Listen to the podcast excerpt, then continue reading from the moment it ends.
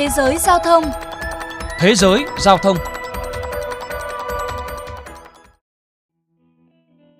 Vào ngày 1 tháng 3, con tàu chở dầu NS Champion đang trên đường sang châu Âu bất ngờ gặp phải tình huống tiến thoái lưỡng nan. Con thuyền thuộc sở hữu của Nga này đã may mắn thoát khỏi lệnh trừng phạt của Mỹ bởi nó đã kịp khởi hành từ trước. Tuy nhiên, trong khi lênh đênh trên biển, phía chính phủ Anh lại thông báo việc cấm các tàu của Nga cập bến. Và nhiều khả năng sau đó sẽ là toàn bộ châu Âu. Điều này khiến con tàu NS Champion sẽ không thể chở dầu sang châu Âu được nữa. Đó là tình cảnh của nhiều tàu chở hàng hiện tại. Tàu Nga bị cấm nhập cảng Anh, container hàng hóa chất đống tại các cảng châu Âu. Trả lời phỏng vấn với hãng tin Reuters, ông Su Langyi, phó tổng giám đốc một công ty vận tải của Trung Quốc chia sẻ. Rất nhiều tàu thuyền đang trên đường vận chuyển buộc phải thương thảo với khách hàng để chuyển địa điểm giao hàng sang khu vực khác như Rumani. Còn với những tàu hàng đang bị kẹt lại tại cảng Ukraine, có thể hàng hóa sẽ phải chuyển đi nơi khác để đảm bảo an toàn. Trong khi thế giới đang chật vật tìm cách phục hồi do ảnh hưởng từ đại dịch, thì xung đột Nga-Ukraine tiếp tục giáng một đòn mạnh vào các chuỗi cung ứng, làm nghiêm trọng thêm tình trạng tắc nghẽn vận chuyển, vốn đang vật lộn với việc thiếu container rỗng. Bên cạnh đó, giống như các doanh nghiệp vận tải hàng không, nhiều doanh nghiệp vận tải biển lớn nhỏ cũng thông báo tạm thời ngưng vận chuyển hàng tới Nga và Ukraine vì lo ngại vấn đề an toàn. Trước đó vào đầu năm 2022, có một số dự đoán lạc quan khi tình trạng tắc nghẽn tại các cảng trên toàn cầu hạ nhiệt, rằng tắc nghẽn giảm sẽ khiến cho các con tàu khai thác hiệu quả hơn, vỏ container dồi dào hơn và qua đó cước vận tải biển có thể hạ nhiệt cho dù không giảm xuống mức trước đại dịch, nhưng chỉ ít cũng không ở mức cao như trong năm 2021. Tuy nhiên, xung đột xảy ra khiến cho triển vọng này trở nên mờ nhạt. Ông La Jensen, giám đốc điều hành công ty tư vấn hàng hải Vepusi Maritime phân tích. Nhìn chung, nếu xung đột vẫn chỉ nằm trong khu vực Ukraine, thì giá cước vận tải toàn cầu có thể sẽ không tăng hoặc tăng nhẹ.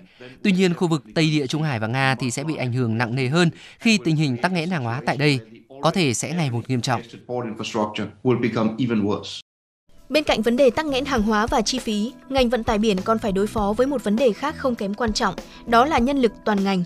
Bởi Ukraine và Nga cung cấp 275.000 trong tổng 1,9 triệu thuyền viên làm việc trên các tàu thương mại trên khắp thế giới, lớn hơn cả Philippines, nước cung cấp lao động trong ngành hàng hải lớn nhất thế giới. Riêng Ukraine chiếm 5,4% số chỉ huy thủy thủ đoàn trên hơn 74.000 tàu thương mại quốc tế. Giờ đây, với lời kêu gọi của Tổng thống Ukraine Volodymyr Zelensky, nhiều thủy thủ đang trên đường trở về nước. Trong bối cảnh như vậy, các nhà điều hành vận tải biển cảnh báo về nguy cơ thiếu nhân viên chủ chốt giúp thương mại thế giới tiếp tục vận hành. Theo Công đoàn Công nhân Vận tải biển của Ukraine, ước tính rằng 55 đến 60% trong tổng khoảng 80.000 thuyền viên của Ukraine hoặc hơn đang ở trên tàu và khoảng 20% trong đó muốn trở về và chiến đấu. Công đoàn đang khuyên họ ở lại vì sự an toàn của bản thân cũng như để duy trì hoạt động logistics của toàn cầu. Có thể thấy rằng tình hình xung đột càng leo thang thì các chuỗi cung ứng nói chung và ngành vận tải biển nói riêng sẽ càng bị ảnh hưởng, chưa kể đến nền kinh tế hai nước liên quan, nhất là với Ukraine. Bà Elizabeth Brow, chuyên gia của Viện Doanh nghiệp Mỹ nhận định. Các khu vực như Biển Đen và Biển Azov của Nga và Ukraine hiện được đánh giá là quá thiếu an toàn để vận chuyển hàng hóa qua đây. Trong khi Nga vẫn còn các cảng biển khác, thì với Ukraine, xung đột có thể làm tê liệt kinh tế nước này. Lý do bởi ngoài vận tải biển, các phương án khả thi khác qua đường hàng không và đường bộ sẽ ít hiệu quả hơn.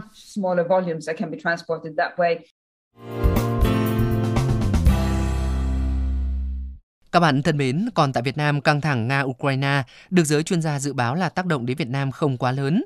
Theo tiến sĩ Lê Quốc Phương, nguyên phó giám đốc Trung tâm Thông tin Công nghiệp và Thương mại Bộ Công Thương, căng thẳng Nga-Ukraine không ảnh hưởng quá nhiều nhưng tác động gián tiếp qua giá dầu hay từ những nước áp dụng lệnh trừng phạt với Nga là vấn đề cần được lưu tâm. Còn theo ông Lê Trường Sơn, Chủ tịch Hội Doanh nghiệp Việt Nam tại Nga, trước mắt cần tháo gỡ khó khăn về thanh toán do các ngân hàng Nga bị loại khỏi hệ thống thanh toán quốc tế.